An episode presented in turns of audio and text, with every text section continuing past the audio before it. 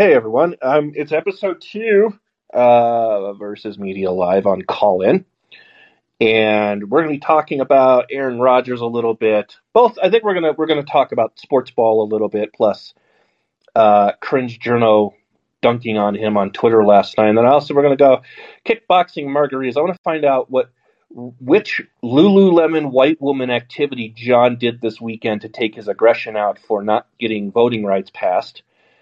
Um, and then we'll take well we'll answer a few things. Me and Jon are like a little reunion here, so this will be fun. Yeah.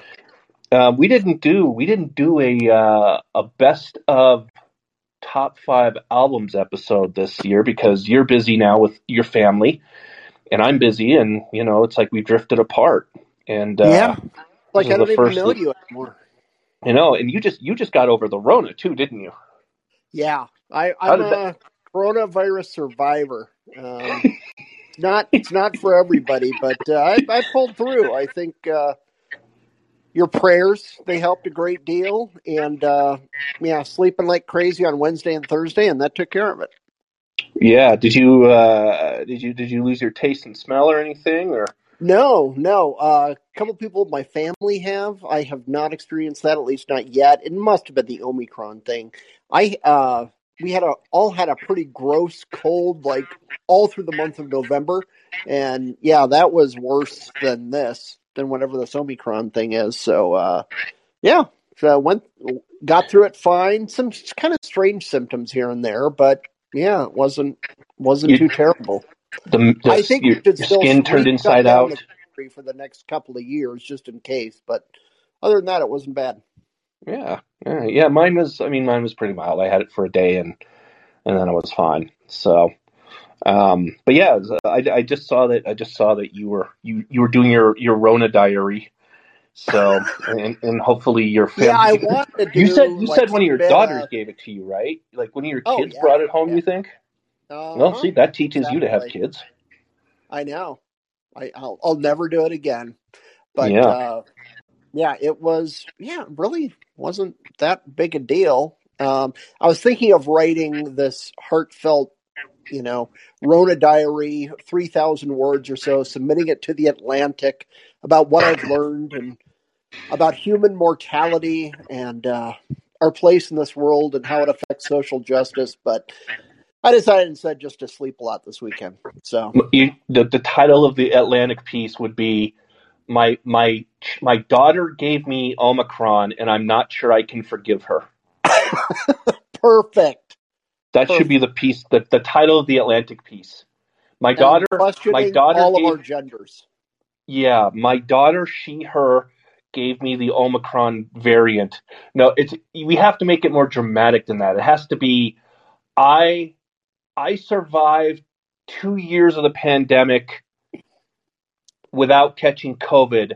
Then my daughter gave it to me, and I'll never look at her the same. In fact, I'll never look at her. I'll never look at her at all. my daughter, my daughter gave me Omicron, and I can't. I and I and I kicked and I moved her out of the house. that would be She's the Atlantic written out in the title.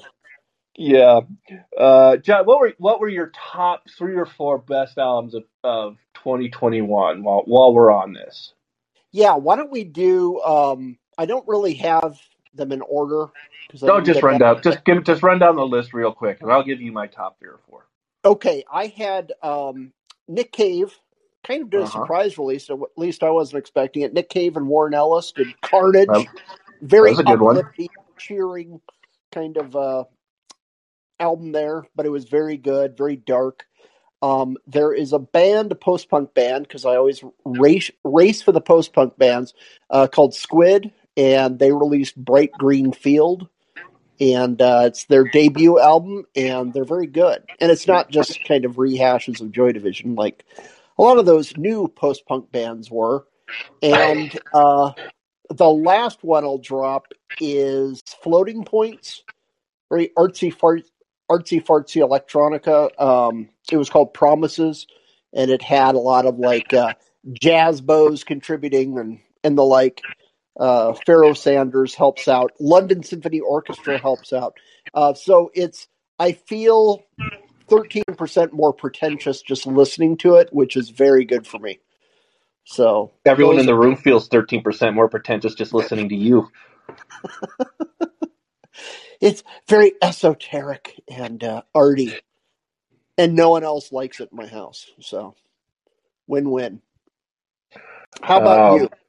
So my, I'll I'll run down. So I did I did a top ten show. I did, it was about an hour, and you would have liked it. I pulled sound clips and everything. It was very professionally done. Nice. Um, so like very very quickly, my top five was I had Mom, "Mommy Don't Spank Me" by the Drums, "Daddy's Home" by St. Vincent, which could have been higher. It was kind of an Mhm. event album.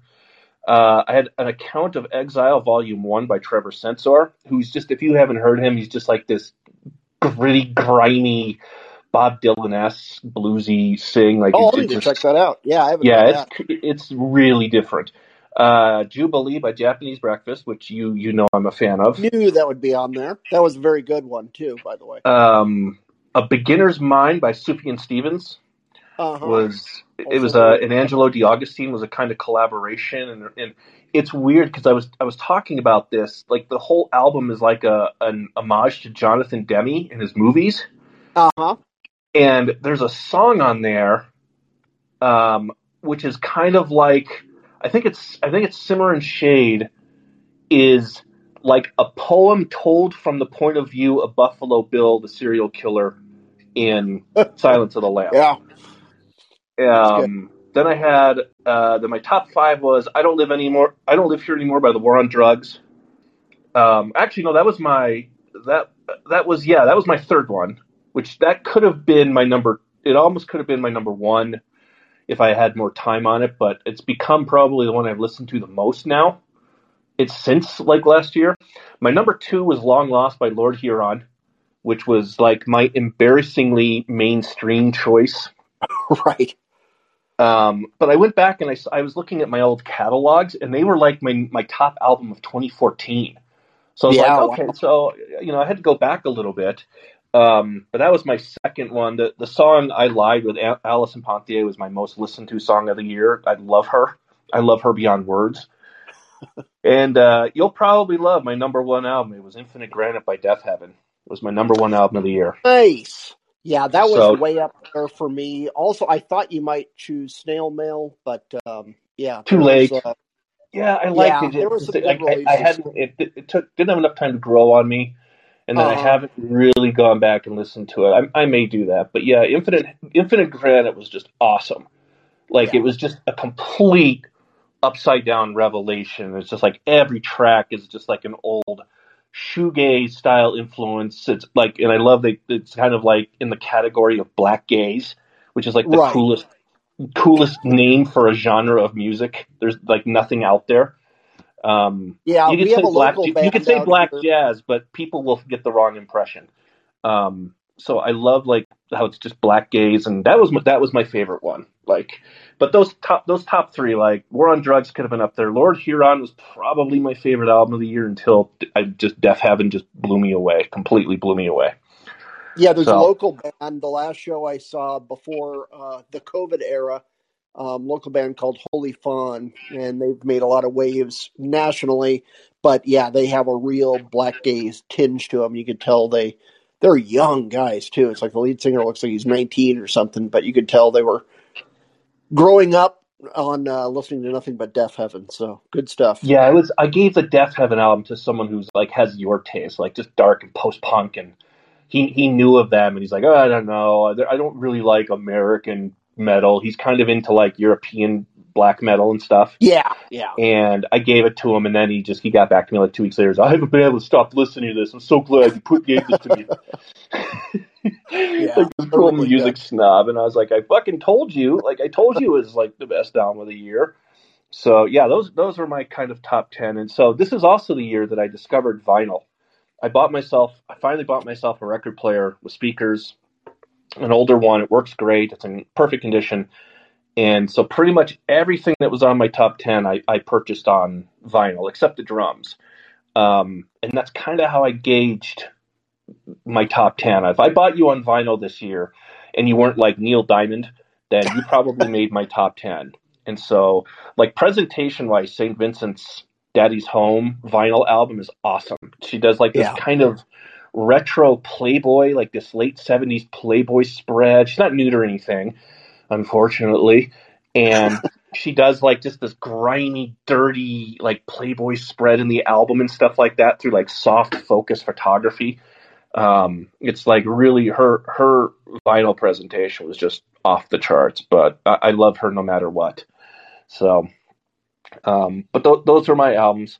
Now, now we have to just awkwardly shift gear. Tell me what happened to your Packers last night, Jon.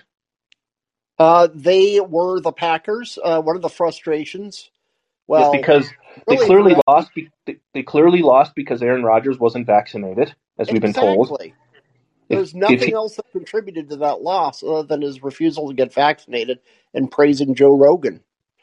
Yeah, NFL he also he also threw he also threw shade at President Applesauce brains last week, and uh, and so we know. So so according, if you were on Twitter last night, every like fucking blue check journal was making the same like cringe pun about Aaron Rodgers losing and you know saying, well, there's plenty of time in the offseason to do his own research, and Yeah. What's funny is I noticed that that all kind of started when Joe Biden's comms people, the White House comms people, were making these jokes. Ah, and like, if I that. saw the timeline, I forget it wasn't Bates, it was somebody else. But they all started making this. Uh, like one guy said, "Well, for what it works, vaccines work," and a couple of them made it to, and then all of a sudden, there was just like a flood of blue checks making the same Aaron Rodgers vaccination jokes, and I'm kind of like, yeah, the Slack channel's lit up a little bit on this one. I think. Yeah, Um, definitely. Which- and it was it so was- pathetic because, yeah, the Packers, well, they play the level of their competition and then they wait for the last minute heroics from Aaron Rodgers to save them, and it doesn't always work. And they pissed away the game. But yeah, I knew there would be this goofy vaccine thing, and it's just he was Emmanuel Goldstein for the day. It was like, okay, he's the villain uh, because uh, he doesn't believe the way we've told him to believe, and so he's the scapegoat. Ha ha! Look at him, mock him. It's just so it was just so stupid. but it, but it did make tell- sense. Like that was my thing. Like I, I don't really care. I'm not here to defend Aaron Rodgers' honor. I'm just kind of like your fucking joke is stupid. It doesn't make any sense. Like I guess I guess they all the journals think that Aaron Rodgers plays special teams, and I don't I don't know. Like I guess you could put it on. He didn't have a good game. Fair enough. He didn't like throw touchdown passes, but nobody Yeah. did in that game. It was I like know it was it was like negative 72 degrees. You know, we were watching a live version of the thing. You know, like the only way to get through this was to like light a flare and hope someone sees you. And so I was just like, I, I like I don't mind the jokes, but the joke didn't make sense. It was kind of like it was very was Packers special teams that you know that did this. So I was just kind of like, how are you all making the same cringy joke that doesn't make sense? And it was kind of like yesterday. I'm I'm just saying, like when the when the uh, the Chiefs racist and the Bills were playing, I was kind of like, well, clearly clearly he missed that pass because Aaron Rodgers wasn't vaccinated. So that's going to be one of my next. I'm just gonna I'm just gonna Right. just run this into the ground probably um, for for a while. Did, did you see the the State Department notice out of Kiev that said, or Kiev or however you want to pronounce it, said, um, please, please leave the embassies because of um, imminent military action or whatever, and also the spread of COVID. I know, I know.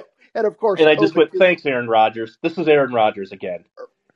Yeah, well, the Aaron Rodgers thing too. It just felt very much like binders full of women. It didn't make sense. It was kind of Right. binders full of women? Question mark. Really? And then that was the joke. And it's like, okay, that's that's not how jokes are constructed. But uh, good for you. And you can tell most of these people don't know what a football is. They, you know, they were thought they were making soccer jokes. I. It's like they know nothing about football, but you know we want to be in with the cool kids. Let's make the exact same Yeah, joke that's- repeatedly that's- about Aaron that's what it- Rodgers being a bad person. That's what it felt like. It was all just so forced and like like I said, it was just cringe. It was just like complete cringe. And that like somebody I saw I saw one of my uh like my podcast subbers or whatever said that this was last night was their Super Bowl. because they haven't had a Exactly. nerd prom in like three years. They haven't had a right. they haven't had a uh, uh, a White House Correspondents' Dinner where they could all get dressed up and get drunk and dance badly. And um, so last night was kind of like their their journo Super Bowl for the night, and I I kind of agree with that. Like they all just came together, and you know we're gonna we're gonna dunk on this Hall of first ballot Hall of Fame MVP Super Bowl winning quarterback, and it's like, eh, okay, I'm fine with it. I'm glad they made him mad enough to probably come back and play for my Broncos next season. So I'm I'm good with it. Like he probably, if they all would have just been like, you know what, Aaron, yeah, this sucks. You're not great in the playoffs, but you had a good career. He probably would have just rode off. He probably just been oh, like, yeah. thanks, you know, whatever. Now he's mad and he's probably going to come back and you know probably lose lose for my Broncos in the playoffs next year. But I'll take it. I'm fine with it. Well, he'll he'll do well for you. He's got another year, maybe two left in him, and uh, hopefully Jordan Love will get a little. Uh, I don't know he's not going to be another Favre or Rodgers, but uh, hopefully he'll. He's not. He's not going to have any. He's not going to have anyone to throw to. Is the problem? I know. I know. you guys are that's, full... that's a problem. A team can't be dominant for that long unless their star quarterback is going to take a drastic pay cut. You know, it, all the frustration about him saying, "Oh, I don't have enough people to support me. I need an O line. I need better receivers." It's like you need a pay cut too. They they only have so much money, buddy. And I think State Farm is uh, paying for your mortgage right now, so uh, spread the wealth a little. But yeah, yeah, we're not getting we're I not getting a State Farm bowl. A, what's that? We're not getting a State Farm bowl, thank God. Uh, yeah, yeah. So yeah, disappointing, but I did not expect them to go all the way. And yeah, just the first half of that game, you're just like, eh, you don't even want to win, really. So I saw a great comment last night with the Bills. The when the Bills lost, I forgot who said. I think this was Chuck Ross from the Daily Caller said, "Bills fans shouldn't be upset. You should not want to win like Boston fans. You should, you should just be like you should just accept this like Boston fans have. That this is how it's right. going to be for a few years, and then when you win, it makes it that much sweeter." Exactly. So yeah, I just I, I was just amazed, like just again the amount of just the cringy vaccination. There was there was a couple I thought were okay, but then you saw like the same people making the same, and I was kind of like, I don't think this is coordinated, but there's some there's some slack shit going on here. Like they're all from every outlet, and it was just like it was just it was like the the the the X-wing guys. You know, there's too many of it. And uh, I, Wait, I Bill Kristol I couldn't log off. I just I had to look at I had to look at how bad all of it like actually was. So and when Bill Kristol starts to demonstrate his oh my God. you're like, this is over. This is beyond over. Oh yeah, who? For those of you who aren't on the Twitter sphere, I need to find this one real fast. I need to scroll back. This this is like this was the height of it. Well, then there was John Harwood, who said vaccines work at Lambeau, and everyone was like, "What is this? This this isn't yeah. even a pun. It's not even a joke." Right. He just like he just like came out and went, vaccines work at Lambeau Field where they play the football.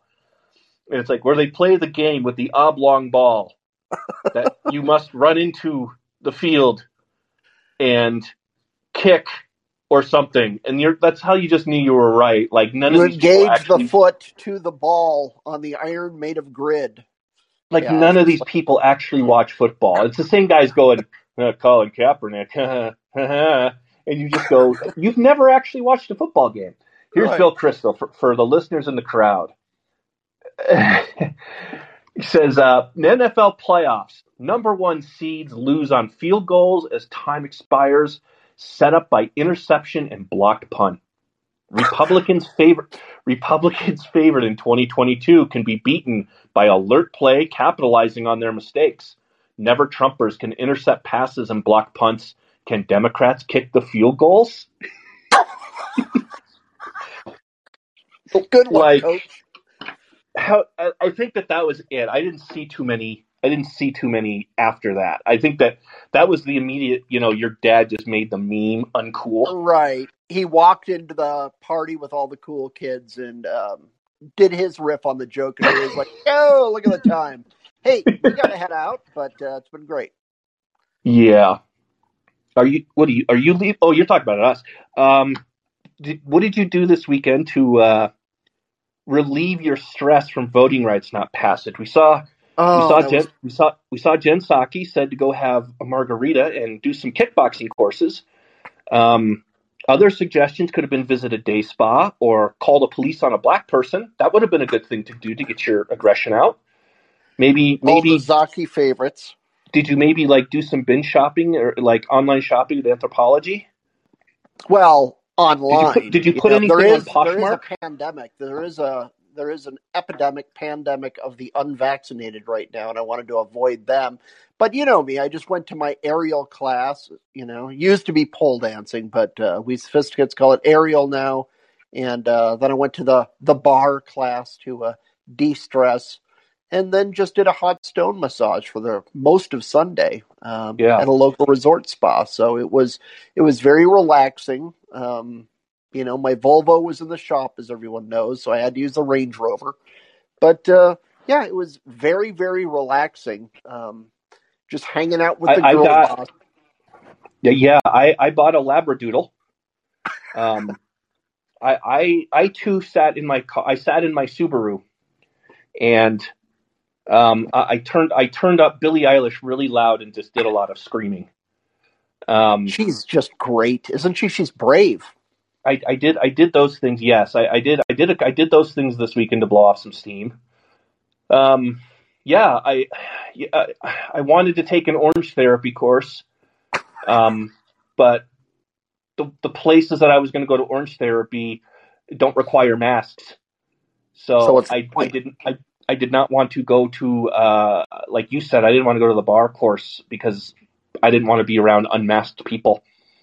Well, I'm Um, just glad we got that two for one deal on the Pelotons. So Yeah. we can work yeah. out together, girlfriend. it's a good time to buy uh, the Pelotons now. It's Yeah. you know because the the stock is going down. Um, so yeah, I just I just did like a lot of angry metropolitan white woman stuff to uh, to get my my aggression out because the uh, the voting rights legislation didn't pass. Thank, thanks to a, a cis white man and and a, a a gender betrayer in Kyrsten, whatever her name is in Arizona. So Yeah, I ran into her though because I had to restock up on fair trade kombucha at Whole Foods, and I Yeah. did run into Kyrsten Sinema, and uh, I gave her this. You know, I let her have it through you know a passive aggressive look, and I kind of cut in front of her in line. She had this ratty bag to bag her groceries in instead of I don't know. It's probably filled with disease and COVID and things like that. But I did um, get my kombucha on, girlfriend, and uh, it was. Uh, very good, and the rest of the people looked disappointedly at her. Um, so it was a good outing. Yeah, I noticed. I noticed when I was at the Trader Joe's, uh, there weren't as many people as upset as I was. Um, and then I, I also took. I also went to Nextdoor, and I very loudly was just screaming at people, "What's wrong with you? What's wrong with you?" And you know, that's just kind of how I took my aggression out. I feel better today. Um, you know, I, I, I, I went to the sex therapist too um, who told me to relax. Not not with um, my husband, just alone. He he's he's been out of town for a while. Um, so yeah, I did okay. I also I put some things on Poshmark. That felt good. Um, so Oh, I'm just I'm hoping we can that. get through this. The end Yeah, of the it was the end that. of democracy, and you know I was thankful that we're on the eve of the end of democracy. And um, Jen Psaki, the the the Saki bomb press secretary that I love so much, just told us to go treat ourselves. So I did that. Treat yourself. Yeah, I what uh? a go lot ahead. of money on Goop, but that's not really out of the ordinary. Um, but uh, I think my chakras are better aligned. Um, I got out some aggression as well by uh, going to some local places with uh, extended trips on the elevator just to patrol, make sure everybody was wearing their masks, and uh, shaming those who weren't. So that's a good way to get out aggression, and you're protecting the health of your community. Yeah, I hung. I also I also put an extra Black Lives Matter sign in my yard. Oh, Um, good. You do care. You're down with the struggle. That's something I appreciate about you. Yes, I now have I now have six of them. Um, Excellent. And uh, I've I've also been placing them in some of my neighbors' yards. So Good. the uh, the Andersons down the street took, took theirs, or some or someone stole it. I I was sure to put that on Nextdoor as well. So, Good. but that's that's what I did. Um, I'm going to jump in here real fast. Matt, you're up. What did you do? What which privileged white woman activity did you do this weekend to get your aggression? Did you post any Instagram stories? Drove to the Catskills, stayed in an Airbnb, and complained about federalism. Oh, that's a that's a good one. Yeah, I a, a good a good you can't beat a good drive to the Catskills.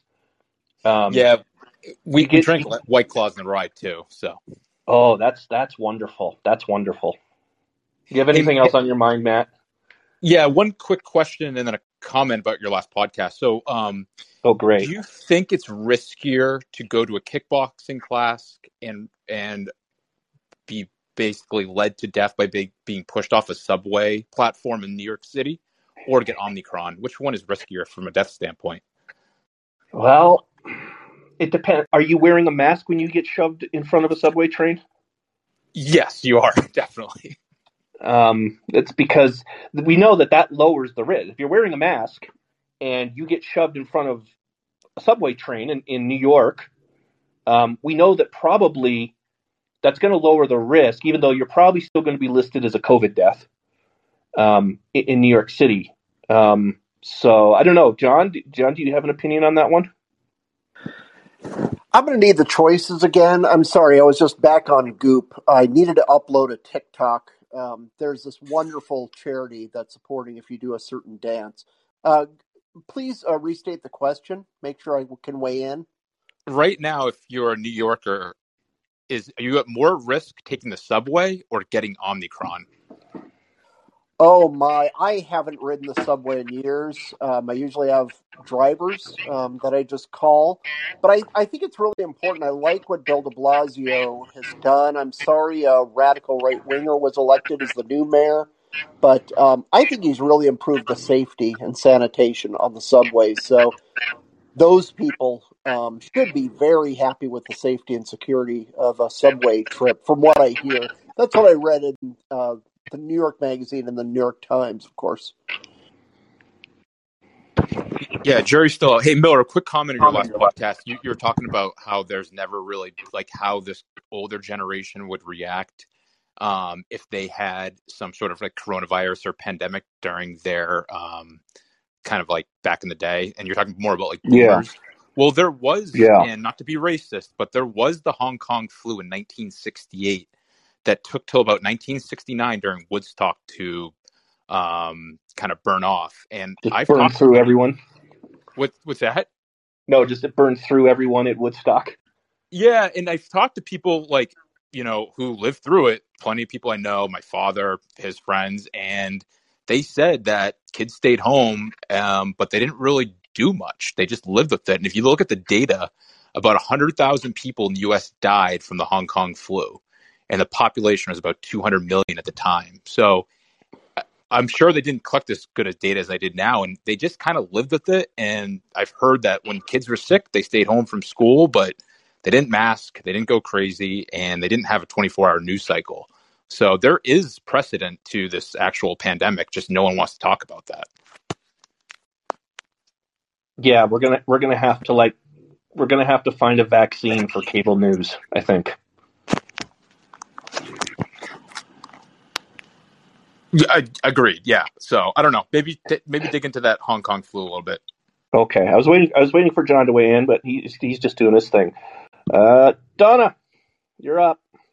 What what angry white woman thing did you do this weekend to uh, work off your aggression from voting rights legis- legislation not passing?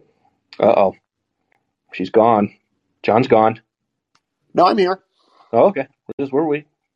I, I really want to hear from Donna. It's always a sausage fest in these things. So it's be, it's good if we have an oh she's gone. Here's Eric. How you doing, Eric? Welcome back. Hi, how's it going? I saw that um, that the Business Insider is uh, uh, giving praise for like Ruben Gallego, like I guess the primary challenger to uh, Sinema. Um, Yeah. He's been all over CNN too now as well. So like, I I mean, like for Jon, like, is it just me or is it does the both the Republicans and the Democrats seem like they want to be in a suicide pact together in Arizona, like, or or or is it maybe just me? Oh, they yeah. You they feel this one, Jon. are. This is your neighborhood. Yeah, they're definitely in a suicide pact. Um, I've written for National Review kind of about what happened to the state GOP. Basically, it was the McCain machine ran everything. Once he was out of the picture, his opponents took over, and over the past 20 years or so, they kind of turned from kind of small government Tea Party to more Q friendly, let's say, um, kookier, and there's no, they have no counterweight yet, and that counterweight is developing.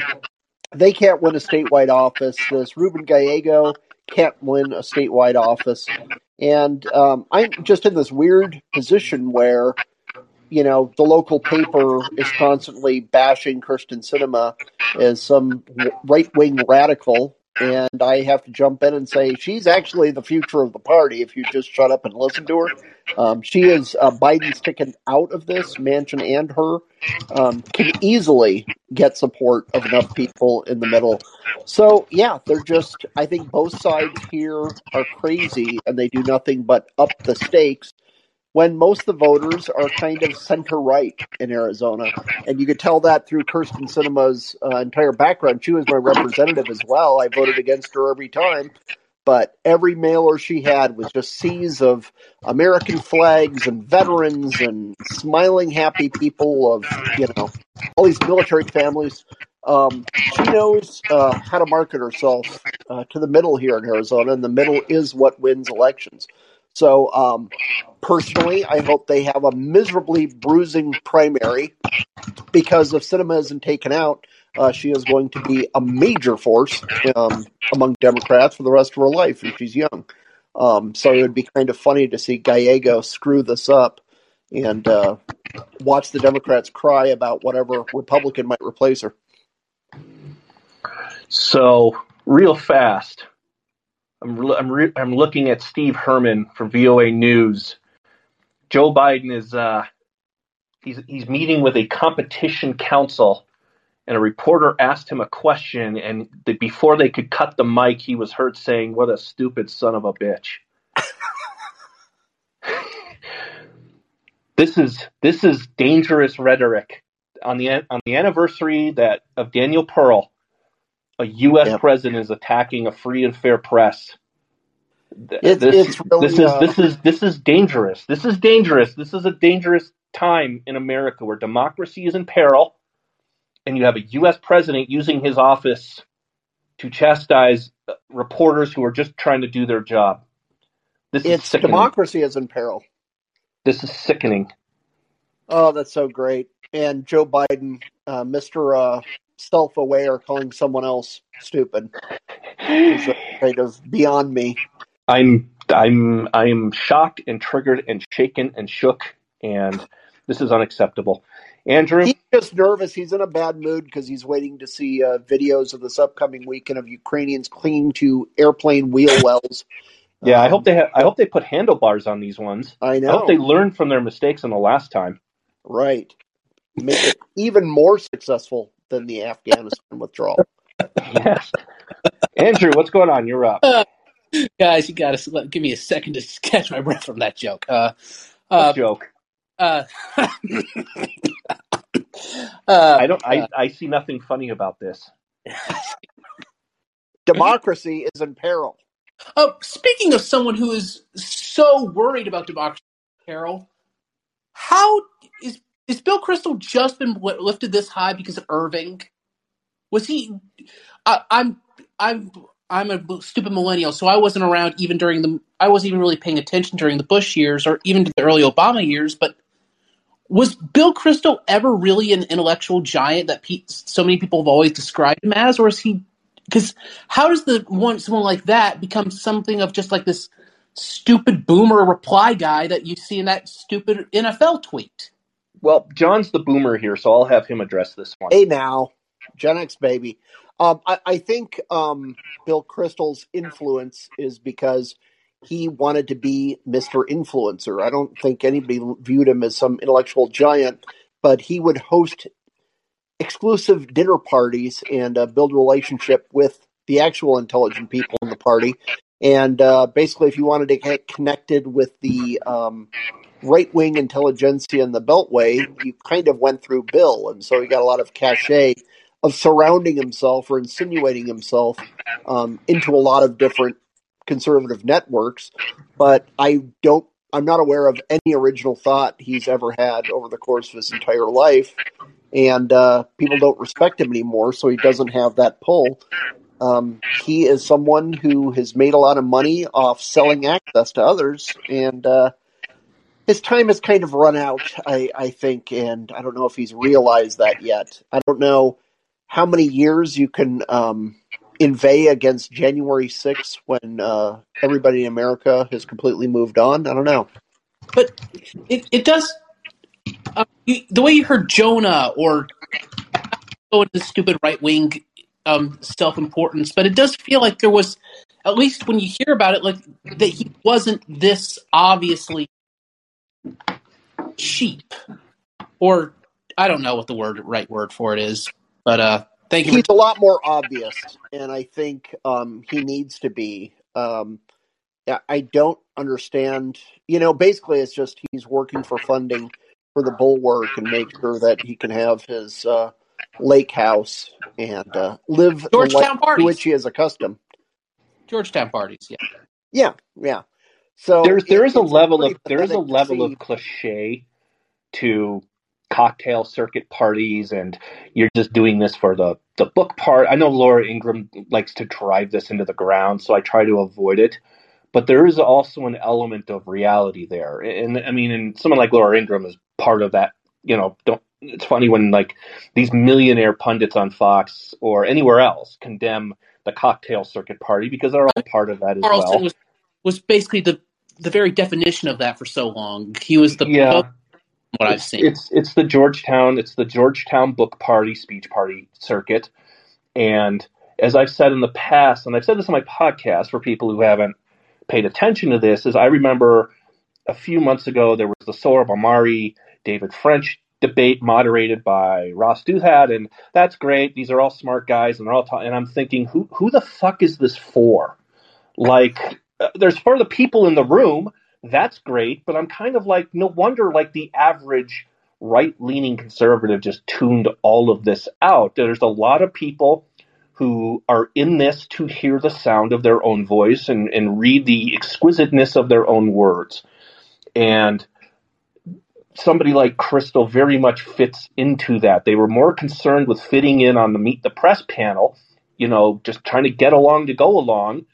That you know, I think eventually the audience just tuned out. And yeah, it's it's crazy to see that kind of like tweet coming from Bill Kristol. I'm just like blown away by it. like how how can I fit a metaphor about football in with the 2022 midterms without being Hans Moleman getting hit in the groin with it? You saw Um, commercial um t- tw- tweets about those, huh? Yeah, it's I, I just don't get. I think John's right about this. Uh, I, I think you have an older generation of conservative pundit like Bill or someone like David Frum who is essentially just coasting. You know, the airplane's in the air and they're just going to land it here in a few years. And you know, it's I think I think John's right. It's mainly about securing funding for the websites and stuff, and it's certainly not you know caring about I think trying to win people back. If you don't like Trump that much, then what are you offering besides we hate Trump? It's not going to work. You need to offer alternatives, and you know I think they've just given up on that. So And the thing which is um, weird is they they just all they talk about is Trump. I got bored of reading about Trump when he was in office, and it's like he's not in office anymore. And I just think a lot of people, it's a lot easier to get hits if you focus on personalities instead of policies. It's a hell of a lot easier because you don't need to do any research, and you can just rant about this is the bad guy. This over over here is supporting the bad guy. So shun this writer Um, but it's just it's so painfully boring and It's tedious. beyond what anybody gives a crap about. And it's one of the reasons back in I don't know early 2010s uh, there were several job openings in DC, and people were like, "Oh yeah, you got to move out here." I'm like, "Can I do it from Arizona?" No, you got to be in here, but then you'll be connected. And I'm like, "I can't do that." I just you see what it does to people's brains. They they just get broken there. And uh, there's a couple who can rise above it and still be somewhat sane, but not too many. It's like I'm. It's good to be in a part of the country where you actually find out what people actually give a crap about, and it's not Yeah. what the argument of the day is on Twitter or what you know. Some And you can't and you can't com- and you can't complain when someone like Milo Yiannopoulos fills the void that you left. Yep. Um, if you stop talking to these people, they're going to start listening to who is the one talking to them. And if that's Charlie Kirk going from campus to campus to campus to campus, then that's then that's what's going to happen. Um, so anyway, that's a that's a good topic. I, that- that's one that everyone just now this everyone in here is going to want this to just turn into a Kristol shit fest. Um, so we're I'm not gonna I'm I'm not gonna do that. So I mean I don't mind fielding once in a while, but whatever. T, you're up. Is this about Bill Kristol? I bet it is. Now he's like, shit. I can't ask about the. I'm out of here. I don't want. I don't want to skip over T because I accidentally skipped over him last time. Like he was the first one I act. I hit the wrong button on, and like sent him to the back of the room. I'll give him ten more seconds. We're only going to go about an hour today, guys. I did. I was so fucking brain loopy after the two hours last week. Me and John were talking about this before we opened up the room, and it's just like kind of like talk radio, and it's uh, it, it's it's kind of it's kind of exhausting. I, I like doing this, but okay. Um, I'm going to do a free ad here because uh, Steven Oh, invited me to do this, and I've just set up a. Uh, I'm doing a show tomorrow night at local time, 6 p.m. Eastern. he's u- he's using my ad-free room to plug his So own thing. I'm joking. yeah. So Yeah, so John, so John is start. John will be also be on Callin, and he will be doing a. Is it Ricochet or is it just you? Yeah, it's Ricochet. Um, it's called Nightcap, and uh, it's just like a wrap up of the news. Oh, that's that's. Uh, um, and what time are you going to be doing that? Uh, 7 p.m. Eastern. Okay, Right so here on Callin. I'll I'll try to I'll try to join. No promises, but Opie, Opie had like the longest question last week, so hopefully he doesn't match it this week. Well, I'm sorry for being such a big fan, Stephen. I'm sorry I've been a listener since I was a freshman in college. I'm so sorry. What what's going on, Opie? What do you want? Uh, I had my uh, Jen Psaki angry uh, moment when I, me and Mateo prayed in front of the AOC mural by my house. Uh, just did you guys paint, quick- did you paint did you paint a climate change is real mural as well? Uh, we did Black Lives. We did uh, Black Lives Matter and climate change. Yeah. Well, more uh, climate racism, but you know, you had to get both of them in there. Yes. Uh, real quick thing. Um, mostly this is just for you, Stephen. Does this Eli Bremer guy have any shot in Colorado? And or just making it competitive? And I wanted to get y'all's thoughts on this. Uh, a friend of mine brought something up, and she works for the party, and she said that we will be able to tell whether the GOP is serious about governing on who they pick as House Speaker. Is it going to be uh, um, Dumb and Dumber McCarthy, or is it going to be Steve Scalise? Wow. Um, I, I don't know about this guy in uh, in Colorado, Eli Bremer for Senate. Um, uh, he maybe. Uh, the the interesting thing is Ed Perlmutter's deciding not to run, and if anybody knows Colorado politics, he's been in that seat since 2007, and he's a younger guy. He's not a guy who has like more national, you know, uh, I guess aspirations is the word I'm looking for. Her, um, so I mean, he could maybe run for governor. I guess if Polis, you know, gets plucked for you know a, a- spot, but um, the the Ed the Ed Perlmutter leaving his seat is pretty telling as to what looks like is coming in November, and especially in Colorado, which is a you know a more bluish state now. Um, just of course with Polis, who seems to me, from everything I've read, is still acting kind of quasi reasonable, because he probably sees uh, what it looks like as well. And he's just like, I'm not masking people up. Um, so I, I really don't know. I, I don't I don't think that either of Colorado Senate seats are probably in jeopardy. Uh, the Perlmutter House seat that was a Biden plus seven district last year during the election, and it's now a Biden plus three. So it's a toss up for all intents purposes. So that's going to be interesting to watch. Um, what was what was your other? Oh, the House race. Yeah, I wouldn't be surprised to see people like Elise Stefanik challenge McCarthy. Um, I don't know if that's good or bad at this point. Um, I, I, don't really care about that. I'm I've said it. I'm not a fan of McCarthy.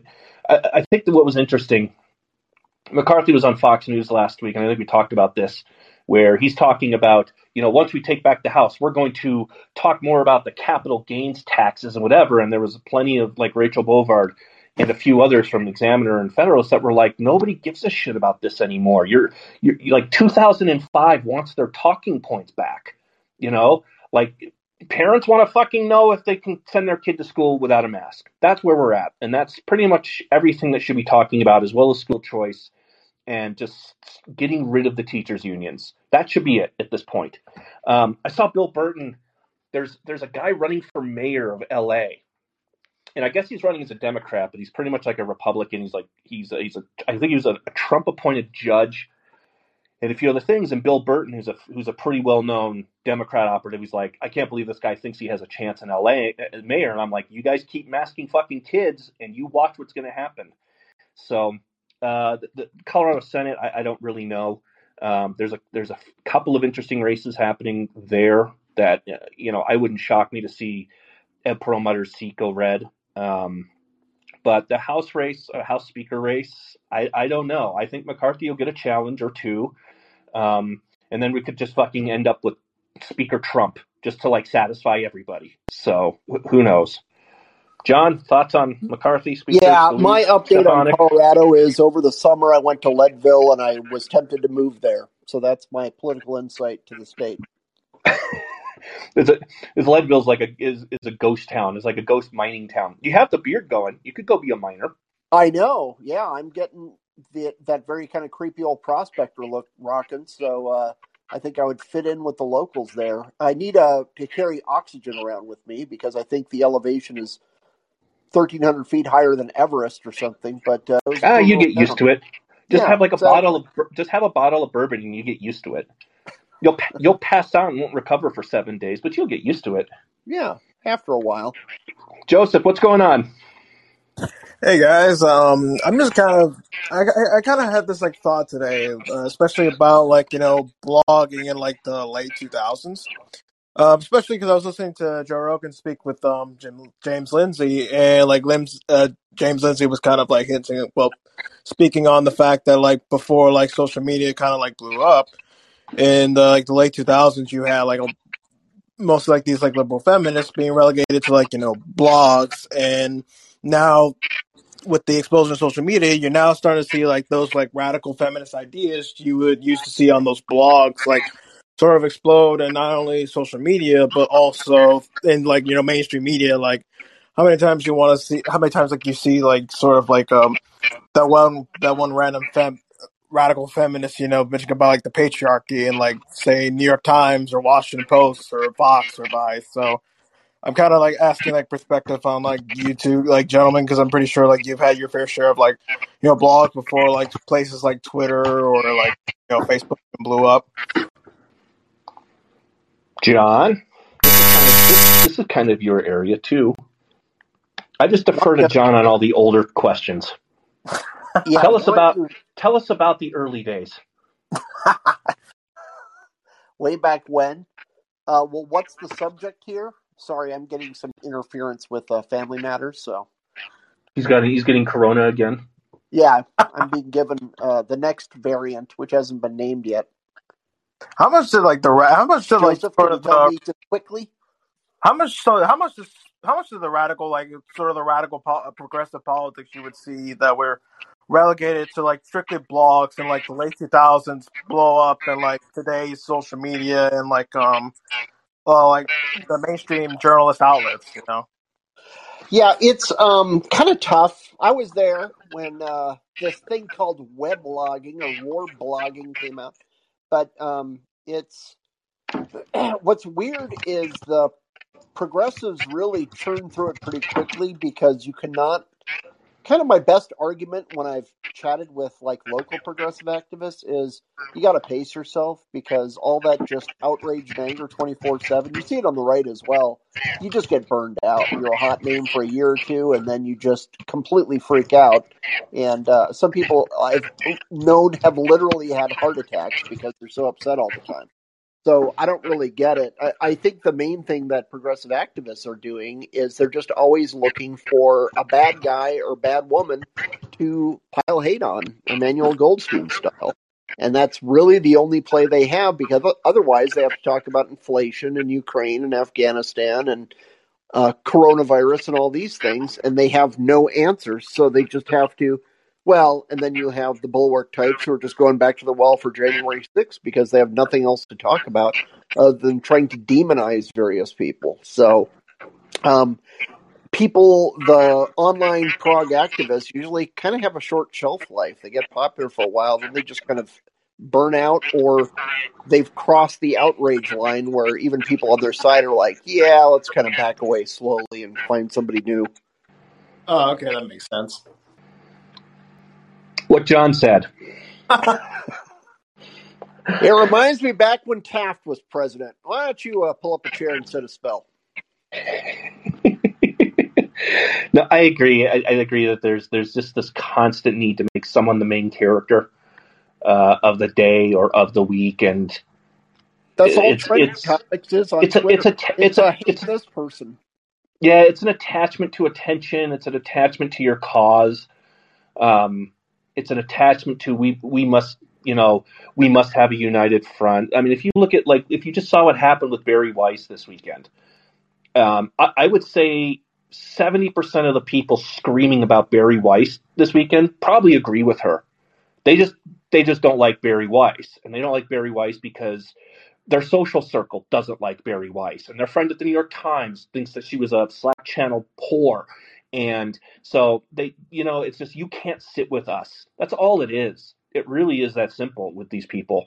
Um, speaking of like, you know, the cocktail circuit party, it's just if you're not in their happy hour circle at the Wash Post, New York Times, or you know, Daily Beast or Vox or whatever it, whatever it might be, it doesn't even matter if you have a sensible take that you agree with, because if you sit at that table or if you're online, if you even show even the bit of some some some things to think about from Bari Weiss, and you play the clip from Bill Maher, all, all suddenly your fucking mentions are a garbage fire from, or you get DMs from friends going, you know, that's you know, you really think that, or you think, and then it's like, I don't want to deal with this shit. No, of course, Bari Weiss is a bitch. She's stupid. I I, I hate her. Sorry. So it, it really is that. It's it's really that simple. Hi, Connor. Hey guys, how's it going? Uh, thanks for doing this. Um, I just had sort of like one question. Uh, after watching that video that uh, got retweeted today of the women um, screaming at that guy in the elevator. Oh you, God, it's so good. It's so it was, good. I I honestly uh, was crying, laughing. It, it, it, was just the, I feel like the perfect encapsulation of so many things going on in our in our culture, um, and and in America today. But do you think with those those types that there's actually that legitimate fear of of catching COVID and dying, uh, or it's just the you know, hey, like uh, Nancy, I screamed at this guy in the elevator uh, today, and then you know Nancy pats her on the back, and they drink their uh, yerba mate, and then they tweet, uh, you know, I stand with Ukraine um, a few times just to make sure that the Ukrainians uh, know that they're in support of it. Um, or do you think it's like a combination of both? I think it's a social outgrouping slash ingrouping that people like to do to show that they're on the side of the righteous and the virtuous. Um, they don't understand the science, or at least they don't appear to by the rhetoric. And I just know personally, like extended family, um, the most aggressively shrieky when it comes to masks, boosters, etc um, is someone who got COVID and it was mild in March of uh, 2020. right, they were like one of the first people to get it, and so they're immune, and they're the ones who lecture everyone. It, it's uh, I'll just say it's a a much older person um, who had almost you know no adverse effects from it, just felt like a normal flu, and that was about it. And they're the most virtuous in running uh, extended family group chats, uh, criticizing other far flung cousins and whatnot for not getting the vaccine or whatever. So um, it is just kind of this weird moral superiority. And to get more philosophical, it's for people who don't really subscribe to a traditional religion, and this gives them a sense of morality and right and wrong um, that they can call hashtag science. Yeah, I think I think that's a great point. Um, and I mean, I I just remembered this from watching the video. The woman actually does start to pull down her mask at one point to scream at the guy, um, which I thought was uh, once again just that perfect uh, picture of you know that sort of like attitude. Um, but yeah, I, I, I definitely I, I feel like the notion of it sort of being a substitute for you know some like virtue you know virtuous life some higher power or something along those lines to sort of prove like hey like i'm a good person. Um, especially as when they start screaming hey you know black lives matter at this guy uh, you're like how does this have anything to do with after uh, after she thumps him with the phone. Yeah. she like she like just fucking thumps him with the phone. And and the guy in the video is uh is is an african american and she just like thumps him and then she starts screaming black lives matter and that's kind of when i lost it. I was just like this is a this is amazing and they all look like elizabeth warren. It's fucking um, awesome. Warren factory of it. them coming out wearing masks or something. Um I, I don't know i don't i kind of agree with john. I don't know what it is at this point. Uh, I, I said this morning with the view where they said i'm never going to wear a ma- i'm going to wear a mask on the subway for as, for as long as we're ever. And there's this idea that you know the pandemic and i say this on twitter is because this this pandemic is going to have to be ripped away from these people. It's you know it's an abusive relationship that they've gotten used to. And especially and, and i've talked about and i've written about this that it's probably unhealthy that the whole country they think the whole country should be governed like their you know their social circle in new york city. And it- this kind of goes back to like jen psaki talking about kickboxing and margaritas. And it's like you know if you people are trying to give us the cliche of what a bubble life is you're doing a really good job of it. And you have like uh, the view host saying you know i'm i'm going to never ride the subway without a mask. That's great. Do that. I don't care and i don't think anyone else really cares if you decide to you know get on the subway and wear a mask provided you're not shoved in front of one and i think that that's fine but they're also demanding compliance from anyone who's just like hey you know it's it's fine if you want to wear, a mask no you're going to have to wear one too because i don't feel safe and it's and you just you, if someone said that to you, you look at them and just ask them if they're fucking nuts. And there really is. If you read when the Omicron variant happened three three or four weeks ago, and if you read nothing but the Atlantic, you would think that this was the bubonic plague that was here to just wipe out, you know, the entire eastern seaboard. Oh God, don't, don't tease.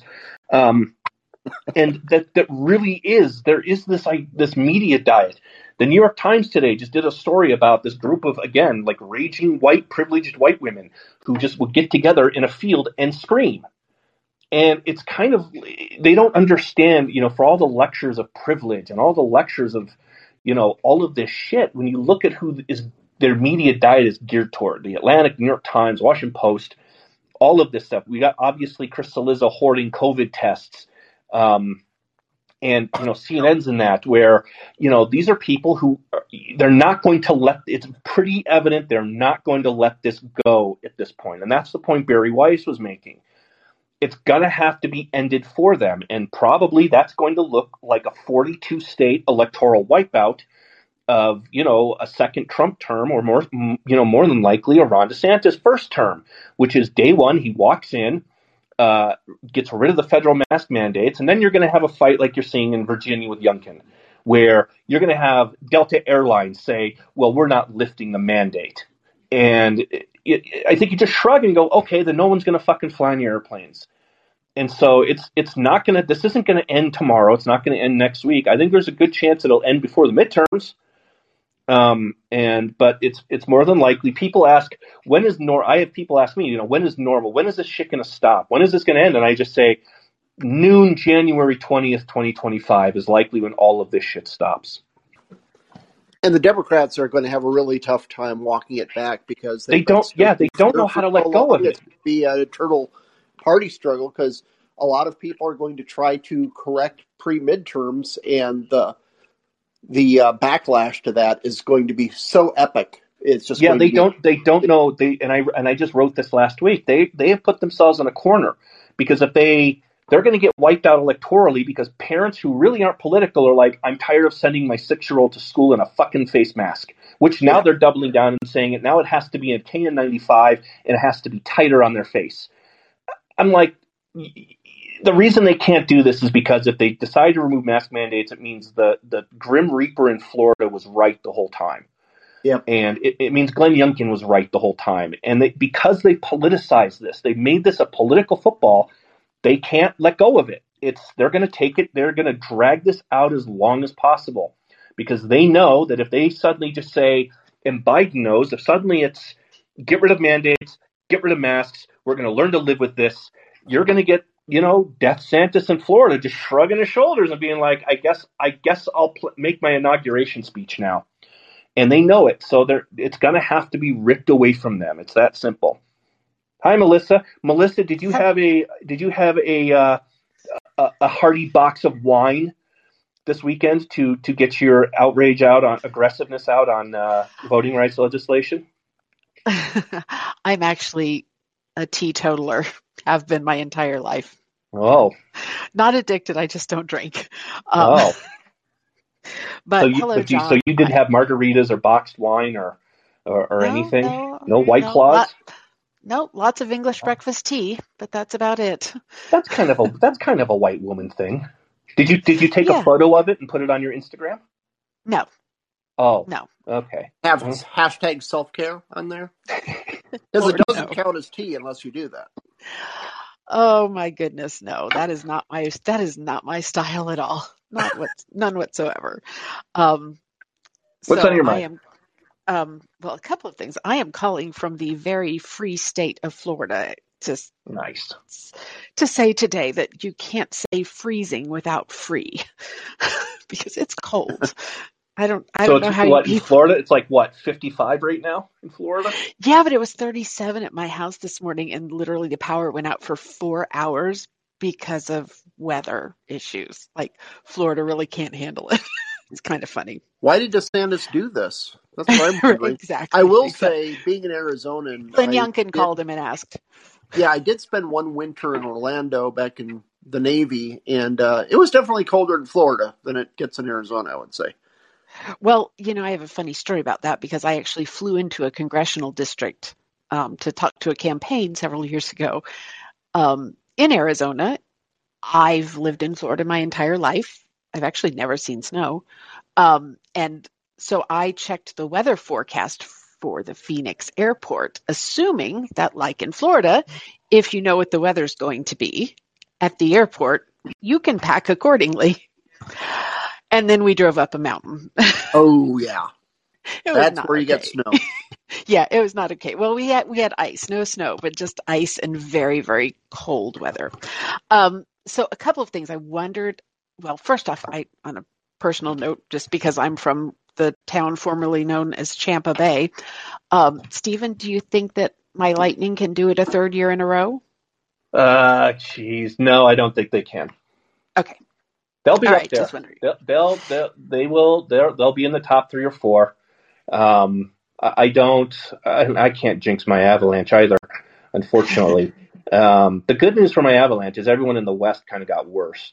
So it would it would not shock me to see the Lightning back in the finals. Um, I think right now I'm probably going to be eh, if, if I was going to, and I, I don't sports bet. Um, I'm just a degenerate gambler in my head. Uh, I would probably say Avalanche Bruins right now. would be All would be my would be my two teams uh, for the final. But I the Lightning are going to be right there. They're the fucking Kansas City Chiefs of you know the NHL, so they'll they'll still be there. So I wouldn't get your hopes up that much. Well, no, at, at this point, my hopes is that somehow Vinik will put together a group to buy the Tampa Bay Rays and move them to Tampa, where they've always belonged. Um, but yeah, that's a whole nother. Mm, people don't know the history of the franchise. But anyway, um, I wondered if either of you had read the Fiona Hill. The Fiona Hill opinion column in the Times this weekend about how Ukraine is entirely 100% Donald Trump's fault. Uh, I saw it. I did not. I did not read it. I, I So generally, I, I generally see things like that, and I kind of wince. And if I don't, if there's not a larger narrative behind it, I generally just overpass. I just pass it. There was also a Daily Beast piece on this. Um, I, I don't. I don't know how.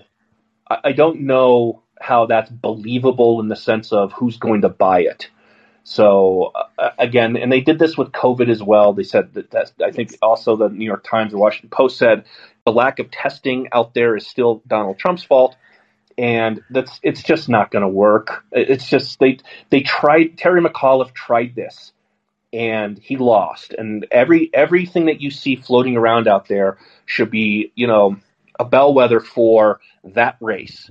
Terry McAuliffe said, you know, Don, Glenn Youngkin's Donald Trump, and Donald Trump didn't do that, and they just shrug, they just shrugged and went, my fucking kid is still not in school, and that's it. Yeah, I mean, So Well, I don't you know, see, we- I don't see, I, I see a lot of people still trying to juice that orange. Pardon the pun. Um, like, like you see Alexander Vindman all over the place now, yeah. and, and there's his wife, and- Nat Sek yeah. I don't, and I thought it was interesting. Like he was showing off Conan's sword, and he was on Curb Your Enthusiasm, and there's a lot of things you can do with your newfound fame that will signal to a lot of people how unserious you are. And one of them is that. One of them is appearing on CNN, and then one of them is writing for the Washington Post. And so I see a lot of people still juicing that orange. Now Trump could come back. Um, you know, Oh, in which God. case, then we can talk about him again. If he runs again, then we can talk about him again, and I'm I'm fully willing to concede that. Um, but for right now, it's it's largely it's a large largely a diversion away from holy shit, Joe Biden's going to lose two countries in six months. Yes. Um, briefly, my uh, so I am firmly in Gen X. Not at all ashamed of my age. I'm 54. My husband is um, almost 76, and he has the grand distinction of having contracted polio from the pre-Salk vaccine.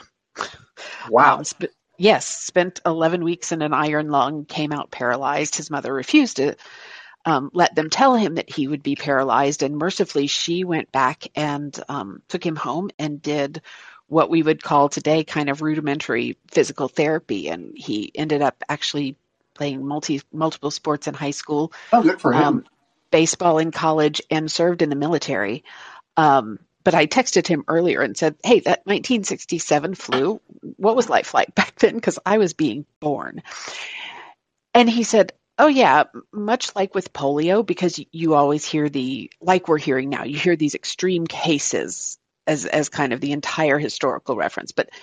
Even when he had polio, his siblings still went to school. People came over and played. Um, you know, it's they did not react to it in the way that we are now because of all of the modern modern niceties of social media and stuff. But yeah, you know, he basically said everyone went about their business. If you didn't feel well, you stayed home. so yeah, we're Yeah, I mean, I'm I'm fully willing to concede when this when this virus happened in February March of 2020 or whenever that was, and I still fully concede the decision to kind of shut things down until we know what it is. yes. And then we learned a few months later, well, we should just be isolating the elderly. And it turns out the one guy who wasn't fucking doing that was hailed as a conquering hero as the governor of New York. Um, so I fully concede that we didn't know what this was. It was it was killing scores of people in China and in Europe, so we didn't really know. So until we knew what it was, I'm kind of you know I'm not pro lockdown, but I'm pro like let's hit the brakes for a couple of days until we see what's going on. And now what we've learned is once you do that, they're they're never gonna they're never going to take their foot off the brake. It's it's going to be backdoor lockdowns, which is what mask mandates are. They do affect the economy. I I, I wear one to be to be polite when I go to a small business because it's not a small business's fault. Um, but I told I've told this on my podcast that um, I generally go if I have to drive 30 miles to go somewhere to not wear a mask to grocery shop, I'll do that. Um, but they're just like I said, they're not they're not going to let this shit go. And mask mandates are backdoor lockdowns. People are just saying there's mandate, they're not going to go shot. It's like fuck it, I'm not putting this mask on to go do this, this, and this. And so I'm fully willing to concede that yeah, maybe you know we should have probably hit the brakes a little bit to make sure to find out this thing wasn't going to turn everybody's skin inside out if you sneezed on someone. But then we did, and then we're now in year three of slowing the spread. Yeah, no, and I mean, I I was actually reading news reports coming out of China before it happened, and um, because my husband goes to the VA, they actually toward the like third week in January started screening everyone who came in the door. Have you had a fever lately? Have you traveled outside the country? Um, so we knew something was coming, um, and I kind of shored up my mom and sister live together. They're both at high risk. My husband is at high risk. And I'm still taking more precautions than like 95% of the people in Florida because my husband is currently undergoing chemo and radiation. So I'm protecting the vulnerable. And that's, I just think that we, we, and I, I did a good bit of my graduate work in public health communications. So the last two years have just made me want to shoot a lot of people. not really, not really, not really shoot. Um, but I think this will forever be an exercise in why you let communications experts communicate what the scientists figure out. Um, because it's just been it's been a colossal nightmare. But yeah, Florida did it right. We protected the vulnerable, and I hated it. My dad was locked in in his room in an assisted living facility, um, but it is what needed to be done. So team team DeSantis unless unless he doesn't soon stop sending me out let's go Brandon emails because I'm tired of them. But I seriously, it's so over. I'm not so funny anymore, Dad. No, it's it hasn't been fun. Like it was funny for a few days. Now uh, anyway, I thank you both for your indulgence. Have a great evening, guys. All right, too. Melissa. See ya. And I actually need to check out if that is okay. But I've Sure. had a wonderful time. Thanks so much for having me on, Stephen. You got you it. got a, you got a fun dry run for your show happening tomorrow night on Ricochet on Callin. right. So Well, thanks I'll try to I'll try to jump in and I'll try to jump in and tune in for that. All right, thanks, John. I'm gonna take. I'll stick around and take a few more. Uh, I'll probably hang out here until about 30 after. So, um, if you got questions, go ahead and jump up. Hi, Donna. Uh oh, did she go again? Did she leave again? I'm gonna institute a three strike rule. Uh oh. No. Hello? Oh, there she is. Hi, Donna. Oh my god. I'm new. I don't know what to do. That's yeah. That's okay. That's okay. Sorry, We're- I apologize. We'll be patient. I know. It's it's. I'm I'm scared of this technology too. I just don't show it. What's on Well, your mind? I'm well, I'm a I'm a long time listener, first time caller. Uh oh. Um, no, I I am um a big fan of your podcast. I've been listening to you now for uh, over a year, I guess. Um, so I'm curious as to what you think about all the testing, uh, all the tests that are being sent out. It, I am of the opinion that all that it will accomplish is creating a panic, and which is why we're seeing hospitals being overwhelmed. And I'm wondering what your thoughts might be on why they decided to do testing instead of putting the money into therapeutics. Well, Biden is on the record, or supposedly sources not on the record, but told, I think it was either Politico or someone, that the reason the administration didn't put more money into therapeutics is because they said people would then not get vaccinated. Um, if you remember, when Florida was going through therapeutics, Psaki and the Biden administration were just sitting there laughing at this.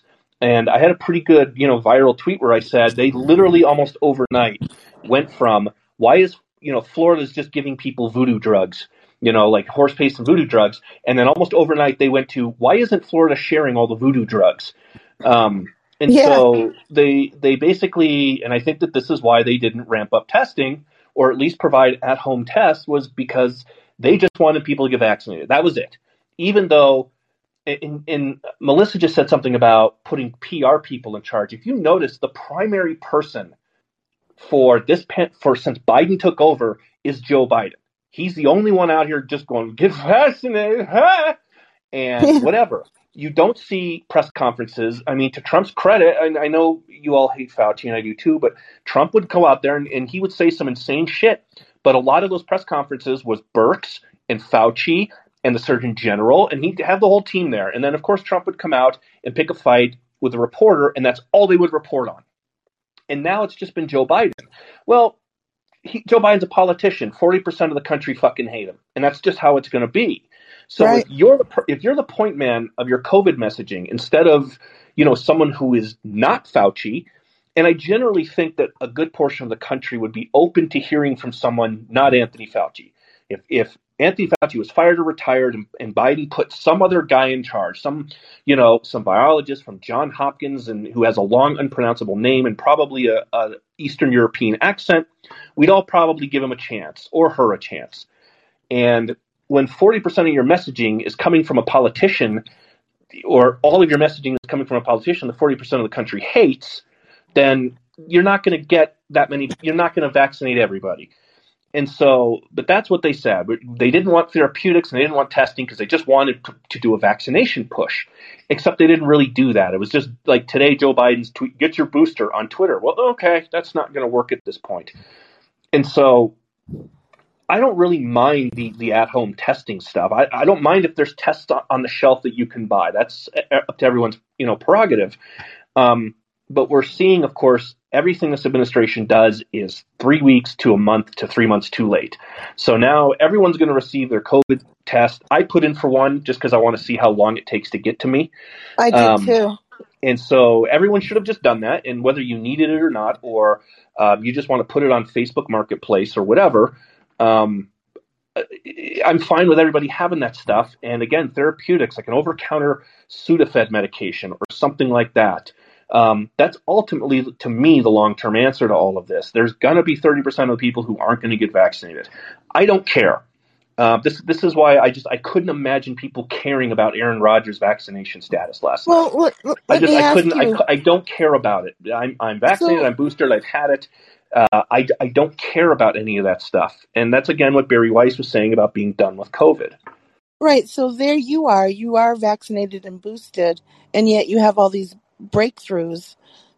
Like, what is the end game? I, I know on your podcast you said it's what an endemic. Is that what you call Yeah, it? An endemic. it's an It's endemic. never. It's It's it's going to be like the flu. It's never going to end. no. I mean, So, there is a so possibility it, it could burn out.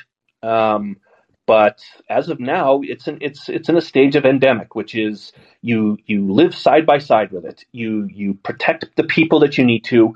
Um, it's it's you you mentioned hospitals are filling up, and as we saw on the East Coast in places like Vermont and lib-run cities, and who largely whose media diet is panic and the Atlantic and the New York Times, they were showing up at hospitals, you know, with minor symptoms or asymptomatic, right. and you had to have these hospitals say to these people, "Stop fucking showing up here." And that has a lot to do with people's media diets who think that COVID is a death sentence. Um, and it's because Sure, our and, and media, a a good chunk of our media made it that way. They get the sniffles, and they're running to the ER, which is Right. Can now. Now, of course, nurses and doctors are overwhelmed, but they're making it sound like they're overwhelmed because of COVID, where I think They're also, but they're also overwhelmed. They're also overwhelmed because they fired nurses and, and doctors who Yeah. were who did not get vaccinated, but who had natural immunity. And that's this is going to be one of the biggest things we're going to look back on, which is natural immunity is not taken into any consideration right now by the CDC when it comes to mandates, whether it's Mm. employer firing mandates, uh, any kind of vaccine passport, or anything like that. They do not factor in natural immunity, and this is this is going to be, I think, one of the bigger things you know we're going to look back on in three to four years and go, holy shit, wh- why did we not do that? And I guess that's my question: Why aren't we doing that? I mean, and I, I'm it's being I'm being rhetorical because I how I wholeheartedly agree with you and Bari Weiss is that this is now. Uh, my God, how did she say it? It was so beautifully said. A, Um, a pandemic of bureaucracy. Yes, thank you. Yes, and Yeah, that is what it has become, and they're going to play it for all it's worth. But I think it's going to be at their peril ultimately because when 22 comes around and 24, they're going to get wiped out. At, le- at least I hope so, because we can't continue this way. There, something has to give. And obviously, the old man at the helm is leading us down. Uh, you know, look at man, he's yelling at, at Peter Doocy tonight, calling him a son of a bitch. I mean, he's losing it. it it's it, Only only three more years to go. oh God. I hope It's we're not got- in a world war by then. You Oh, know, we'll I- see. I, uh, Donna, I have to I have to get through Thank these you. last callers, so I appreciate Yes. you. Thank, Thank you. You have Good to hear from night. you. Yeah, thanks Bye-bye. for subbing. Ian, I'm going to try to plow through this, so I'm going to try to get as many of you guys in here. So make it pithy and fast. Okay, I just got back from taking my non-binary hypoallergenic Shar-Pei on a walk in its stroller, and I'm making a charcu- uh, charcuterie board. Oh, you Uh, feel do you feel better now about voting rights legislation? It's I'm still furious and angry, and I'm still going to fight like hell, but I'm feeling better about it. That's good. Yeah. So I did. I was going to ask about Russia and Ukraine, but you know that that would be a long, drawn out thing. So I'll just on the Bari Weiss thing. Something that Fedesi said that sort of stood out that no one seems to be talking about is that a lot of people are saying we're done with the virus, like it's mm-hmm. we- we've done what needs to be done, and it really is such an upper middle upper class perspective because all the people that work like actual like working class the people have to go to factories or work in service jobs the pandemic was never like the pandemic never really started in that way for a lot of people like they didn't get to they didn't watch tiger king or get to the end of spotify like Right. Bari Weiss said. So it's is do you expect that to have any sort of like backlash at all, or is it just sort of an example of the Democrats or just pundits in general being out of touch? Uh, I th- I don't I don't see backlash. Um, I know what you mean by you know she, she stayed home and we all had to stay home. If you're like in her job or if you're a writer, then you can stay home and um and, and I think she's making kind of generalized examples about what we did during COVID. You know, there are there are people who binge watch shit or you know bought Pelotons or, or did all this. So yeah, I would argue that there's a little bit of metropolitan bias there. Um, again in cities, especially like in New York, where you just you had to stay home in your box. Um, I don't know about. I mean, backlash. it was also I don't know about backlash because I don't know. I, I don't know how many like Uber Eats drivers or whatever watch Bill Maher. So Yeah, I don't know if those comments. And but I do agree with you. I do agree. I do see what you're saying with the metropolitan style of what she's talking about. Just kind of as an East East Coast, you know, progressive minded person. Um, I, I do I do know what you mean when you say like for some people like the pandemic never fucking it, it just never was like that. You we if you were if you were a Lyft or if you were a you know delivery driver for food, especially in those East Coast cities like DC or New York, yeah, you you probably didn't have that luxury. And you were also probably, you know, at the highest risk, obviously. And then also, of course, restaurant workers who had to cook all of that. And of course, you had frontline workers and you had um, fire department and police. They couldn't just go on lockdown.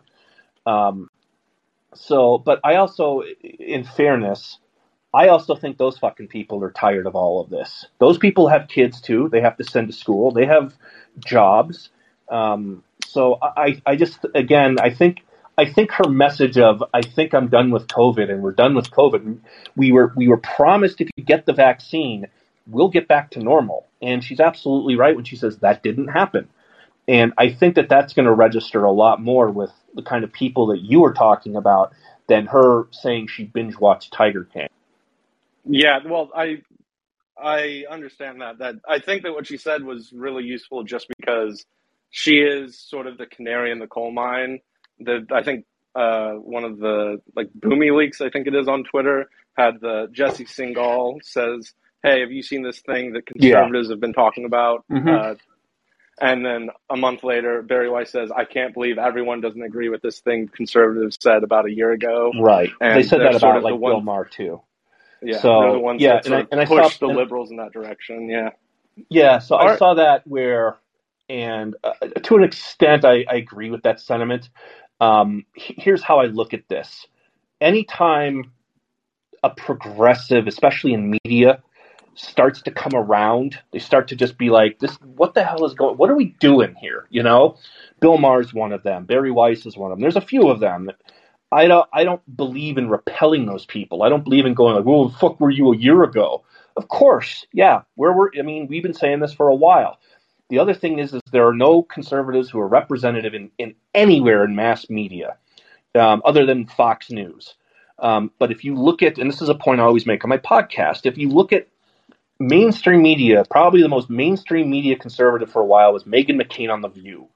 So they pretty much ostracized everybody out. They said, you know, these are ours. You go to Fox News. You saw what they did to Megyn Kelly when she tried to kind of walk in the club at NBC.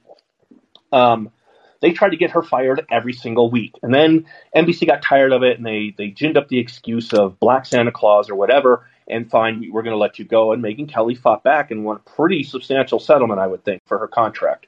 Um, so when people like Maher stumble into a good point, I'm willing to give them credit for it. When Bari Weiss comes around, and you know, I'm not I'm not going to sit here and ostracize people who do have that voice. And you saw the you saw the backlash from that far left or from those people in media uh, against her. And so anyone who kind of kind of stands up and doesn't apologize or doesn't go back and say, I'm sorry, I shouldn't have said that on Bill Maher, whatever, uh, I'm willing to listen to and give a chance. It's just because that's the landscape. We need those people to make. Yep, 100%. Thanks for uh, putting together an old school conservatarians. yeah, it was fun. I, I wasn't going to, I just asked John like last minute, I'm like, hey, I don't really feel like ranting by myself for a while. Do you want to come in and do this? And then also because he's doing a call in show now, which is good to see, I'm like, all right, just come in and promote this shit. Thanks, Ian. Thank you. Samuel, you're up. I'm gonna. So just an FYI, I don't know. I'm looking at my screen. I see Samuel, Chris, Justin, and Vanessa, and then I'm gonna I'm gonna wrap it up after Vanessa. So anyone anyone else who's behind her, I'm sorry. Um, uh, but I, I do have pups that I need to walk and feed and take care of and not neglect to make sure they're not like the baby in Trainspotting. Um, so Vanessa will be the last one for tonight, and we'll just make sure to come back next week. And I'm pretty good with photos. So uh, if I see your your little icon badge, whatever, I'll try to make sure to bump you up or get you next week. Samuel, you're up. What's going on? All right, pretty simple question. We don't Uh-oh. want to count chickens before they hatch, but election night 2022, which network are you hate watching? CNN or MSNBC? I don't really. I don't watch. I'll make sure. Midterms are. They're not going to be as fun as a presidential. Um, I, I don't know. Probably MSNBC. That depends on if like Joy Reid and you know those people are on MSNBC's panel with Chuck Todd. Um, it's always funny to watch those election night things because they make Chuck Todd like go through Joy Reid's insanity.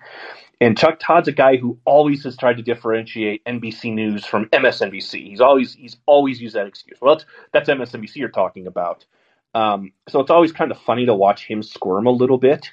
Um, Whereas like somebody like uh, you know CNN will have Wolf Blitzer and um, you know Jake Tapper and Dana Bash, and then Van Jones will be there and, and, a couple others, and they're kind of all you know in the same office and club.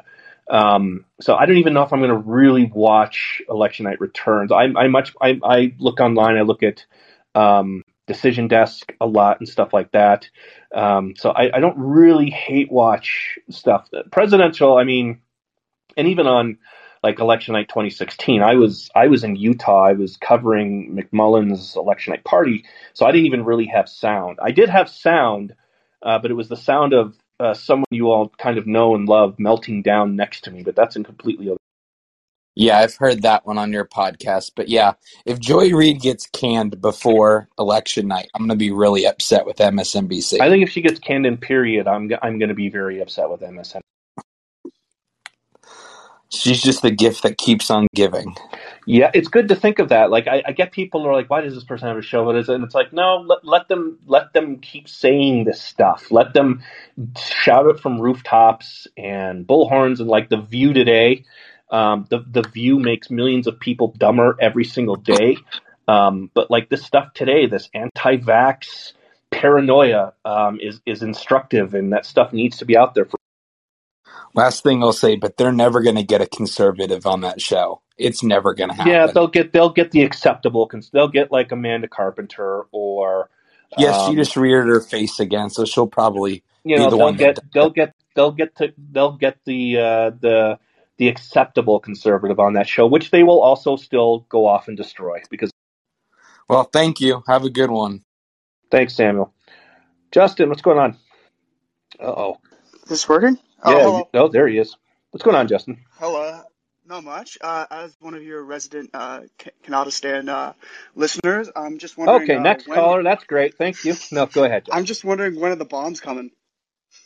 Uh, I guess we'll see if, if Putin moves into Ireland. Um, So if Putin takes Ireland, um, we probably should have taken Greenland to stop that, but you know, no one listens to Obviously. me. Um, for you guys, you guys are kind of screwed because you Putin can also come through Alaska and then also through Canada, in which case you guys are stuck in a proxy war. And I, I don't think you're going to take our side, nor do I think we should let you. So I think I think the solution there is to barricade the northern border, and um, probably we're, we're going to need to take Edmonton and Calgary for strategic for strategic purposes. Vancouver's lost. I hope you're nowhere near Vancouver. No, I'm in Um, Toronto. Oh, okay. So you're you're kind of safe. I mean, Toronto's Yeah. Toronto's basically the Kabul of North America, though. So Well, um, well, we have our I, I, kind, I kind of just all we have think we're. I just kind of think we're going to just bomb you all. Um, I'm not convinced Canada doesn't take Russia's side. Uh, well, we have our leaf, so uh, Vladimir that's all we got Putin will for us, start. Vladimir Putin will start putting. He'll start putting pronouns in his speech, and that's all it will take for Trudeau to like sign a treaty. Uh, thanks. Uh, well, we just got to end our lockdown soon. So, yeah.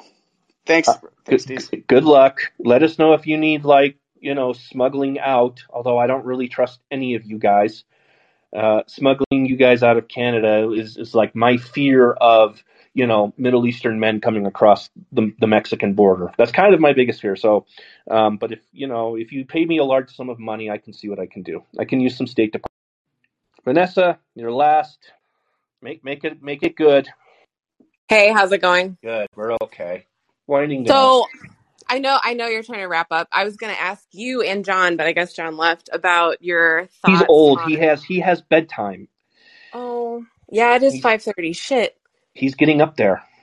Um, well, I was going to ask you guys about your thoughts on the NFL overtime rule, but I was sitting here thinking about how annoyed I am with all of my Kansas City friends and all of their bitching about it. So, uh, let's just be quick. And what are your predictions for the next round?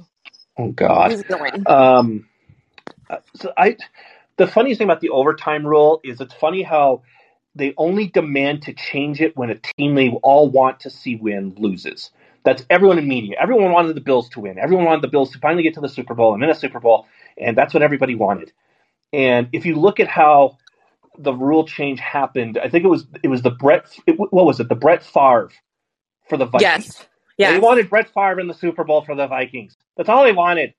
And so then they changed it for, and I, I think like I'm hazy. I don't know if they were playing the Saints on that or what. Who they were playing somebody, but they all wanted Brett Favre for the Vikings to win the Super Bowl. They wanted to see him win another one. And then now they're bitching about this one because they all just wanted the Bills to win. And then and then the Chiefs won, and now it's bad. Um, I do like seeing the fucking Kansas City Chiefs turn into the New England Patriots of hate right before my very eyes. Like you kind of see like the Patriots that first year they won, they beat the Rams. Everyone loved it. It was like it was, it was reminiscent of 9/11. They, the Patriots won the 2001-2002 Super Bowl, and everyone loved that plucky little kid Tom Brady. A, a story of a backup coming in and taking him. And by the Eagles Super Bowl, the first one, they were just like, "Fuck this team." Just fuck this team. We hate this team, and I see that happening with the Chiefs right now. It's like just fuck these guys. The same thing happened to the Cowboys, where it was like great to see for the first two, and then by year five they were like, we hate these guys. We hate this team. Um, yeah, well, so that's the only reason they. That's the only reason even the overtime rules even come up. It's like, who cares? I'm more of a fan. I love the coin toss and the sudden death. I kind of just like that drama. Um, I hate it. if, if if we're up to me, I'm fine with seeing both teams touch the ball in the end. Put it on the 25 yard line. You know, give them you know whatever to do it, and then see what happens. I'm fine with that. Um, I, I said last night on Twitter what you should do is the team can pick their best defender, um, put him on the goal line like a soccer goalie, and then the opposing team's quarterback can throw it from the 25 yard line. and that guy has a chance to block. And if it goes through the end zone, then that's it. That's a point. So there, I was listening and just reading some of these suggestions today, and I'm like, these these people are out of your minds. Like it doesn't have to be this hard. So I, I'm kind of old school. I love the kind of the coin toss and then the one possession. Um, but I, I just I love that everyone hates the Chiefs now. Well, they should. I, it's a racist team name, and I know, I know, and I, I don't have a team because the Rams obviously left, and I was loyal to them for like a year or two after they left because they still kind of had the same players, and then it's not even what it was when they left. So I don't, I don't have a team. now they have hyper, like, oh, they have hyper colored in Missouri. You now. should be, you should be a Chiefs fan. You live in Missouri, and I'm like, oh fuck that. I don't need to be a Chiefs fan just because I live in the same state. And don't every need every one of my more of friends was like, well, every one of my friends was like, well, the Chiefs tried to change the rule in 2019, so don't complain. And I'm like, well, fuck you. Is the rule still good or is it bad? Yeah, Make up no, your mind. we don't need more racist Chiefs fans. Uh, my prediction for I'm I'm going to go Chiefs Rams. I think that that's going to be. That's I think what that I that's. thought too. I think that that's the obvious game because you're going to have the Rams defense versus the Chiefs offense, and that's how every Yeah. Super Bowl is. So every Super Bowl is uh, is, is a great offense, which I mean the Rams have as well. They have obviously I think the best receiver in the league, but it's the, the Rams are known for their defense. So you have Von Miller and Donald and all of those guys. Um, I don't know though. I, I think a, I think a, a Bengals Rams could be sneaky good.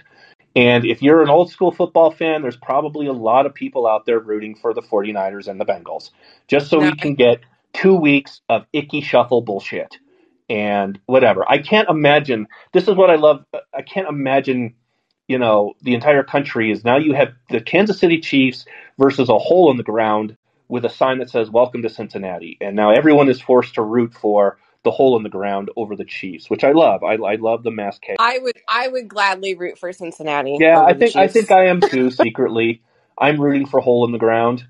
Um, I just I like seeing you know shitty organizations kind of turn it around, and it's like it's, at least it's somebody new. It's not like the fucking Patriots every year.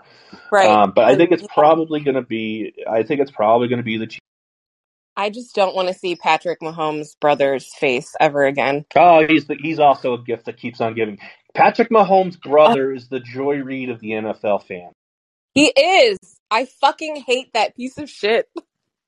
Just he keeps he keeps making the case for me. So I know. all All right. right. Well, thank you. Thanks, Appreciate it. Vanessa. Take care. I'll, I'll take Joe real fast because I know Joe's an OG. All right. All right, Joe, you're up. You're ending it. Hey, Stephen. Thanks so much. Um, so I'll keep this brief. I'm going to start off with an irreverent question and then a quick statement. Oh, good. So my irrev- my irreverent question. You had mentioned in the pod yesterday that you would do a political beats, hopefully, to talk about either uh, Sigur Rós or the National, I believe. Yeah. Between the two of them, who had the better rendition, in your opinion, of the Rains of Castamere from Game of Thrones? Sigur Rós. Okay, fair. I would say the National, but but fair. yeah. He because yeah. I mean, he, Matt has that wine drunk voice. You know that kind of fits the darkness of the show or whatever. But I liked I liked uh, Jones. I like Jónsi's version better. Cool, cool.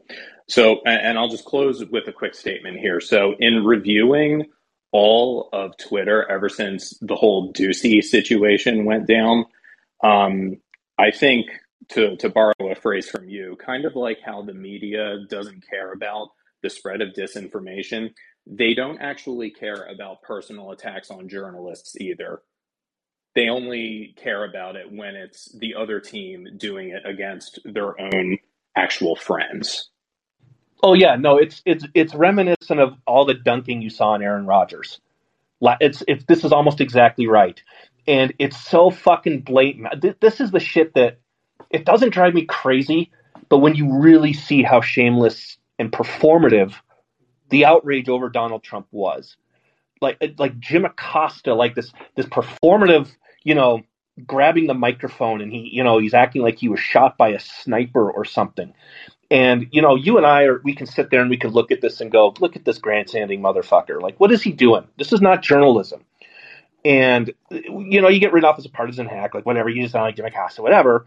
And I've, I, and if you listen to my podcast, I've defended Acosta on occasions. I defended him when he went to North Korea and shouted questions at the Rotary Fat Kid. Um, but you look at, it's so telling.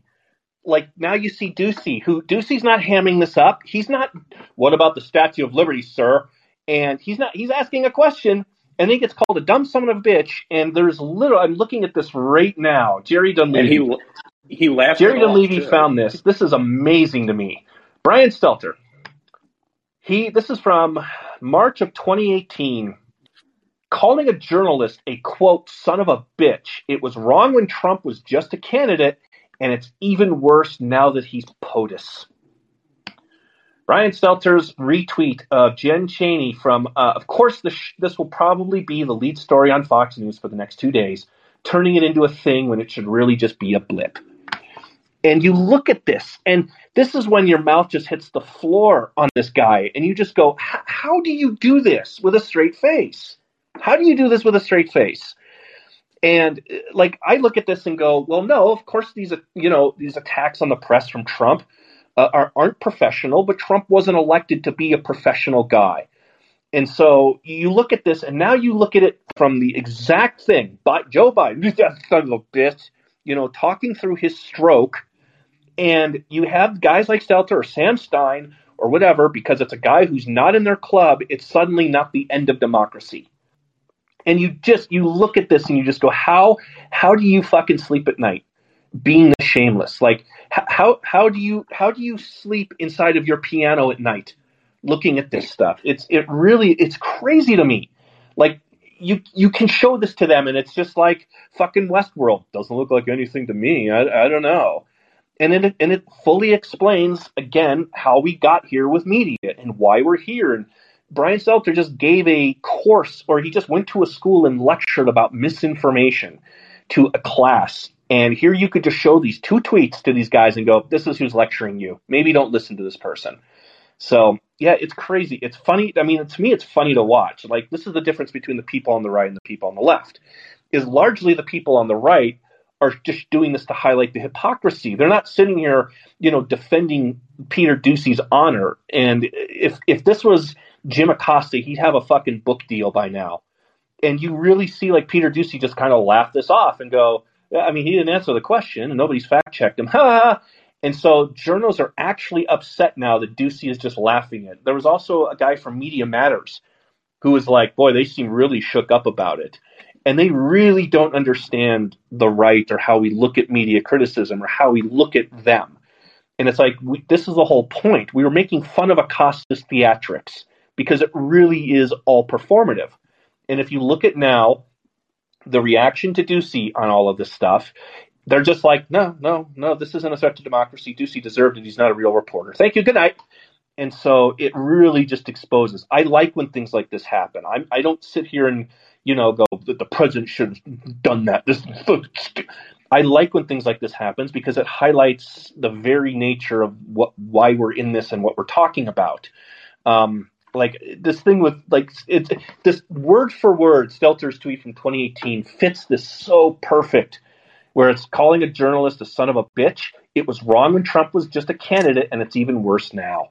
But because it's peter doocy at fox it's acceptable. And i mean it's it's hilarious to me that they look at this and think acosta is the real reporter and doocy is just the one masquerading as one when it's almost the exact opposite and the exact same people were on their fainting yep. couches on Christmas Eve when the random nobody at the end of the phone call said, "Let's go, Brandon." Yeah, they just they hit their fainting couches, and it's suddenly now that this has to, and that guy didn't do himself any favor by you know making a national platform out of it, and you know going on Steve Bannon, oh maybe I'll run for something because that's also the problem, you know, people doing that shit. But yeah, you're right. It's like the people just completely just like faint over this shit. And Doocy's here just laughing about it, like, wow, that was a moment. I get, you know, I got my story, and, and you know, it it just shows again the the new boss is the old boss, and the only difference is how he's being treated by his friends in in media and NBC and CNN. Yeah. All right. Thanks so much, Steve. Appreciate it. It's 69 live people nice. So that's good. Uh, I'm going to wrap this up. I will be back uh, probably next Monday. Uh, same bat time, same bat channel. Um, I'll try to get another guest in here for you guys. If you guys have suggestions, just at me on Twitter, or again, if you're on the podcast, you can also subscribe to me over at Patreon as well. If you haven't done that, I'm cheap, three dollars a month or even one dollar a month. Although we, we don't like to talk about the one dollar drags. Um, so again, I try to be accessible. So if you tweet at me or whatever like that, uh, or if you get me on Patreon or, or even here, um, again, I try to be accessible to everybody and not just the blue checks. Um, so again, uh, feel free to reach out and give me ideas about this, what you like, what you don't like, and as well as on Callin, is you know we're still trying to kind of work out the bugs and I guess let in those Android freaks. I'm, I'm fine just having this be an Apple app. So um, anyway, thanks everyone. I'm going to go ahead and shut this down and you guys can go about your days now. So thanks again for listening. Thanks again for your questions, and we'll do it again next week.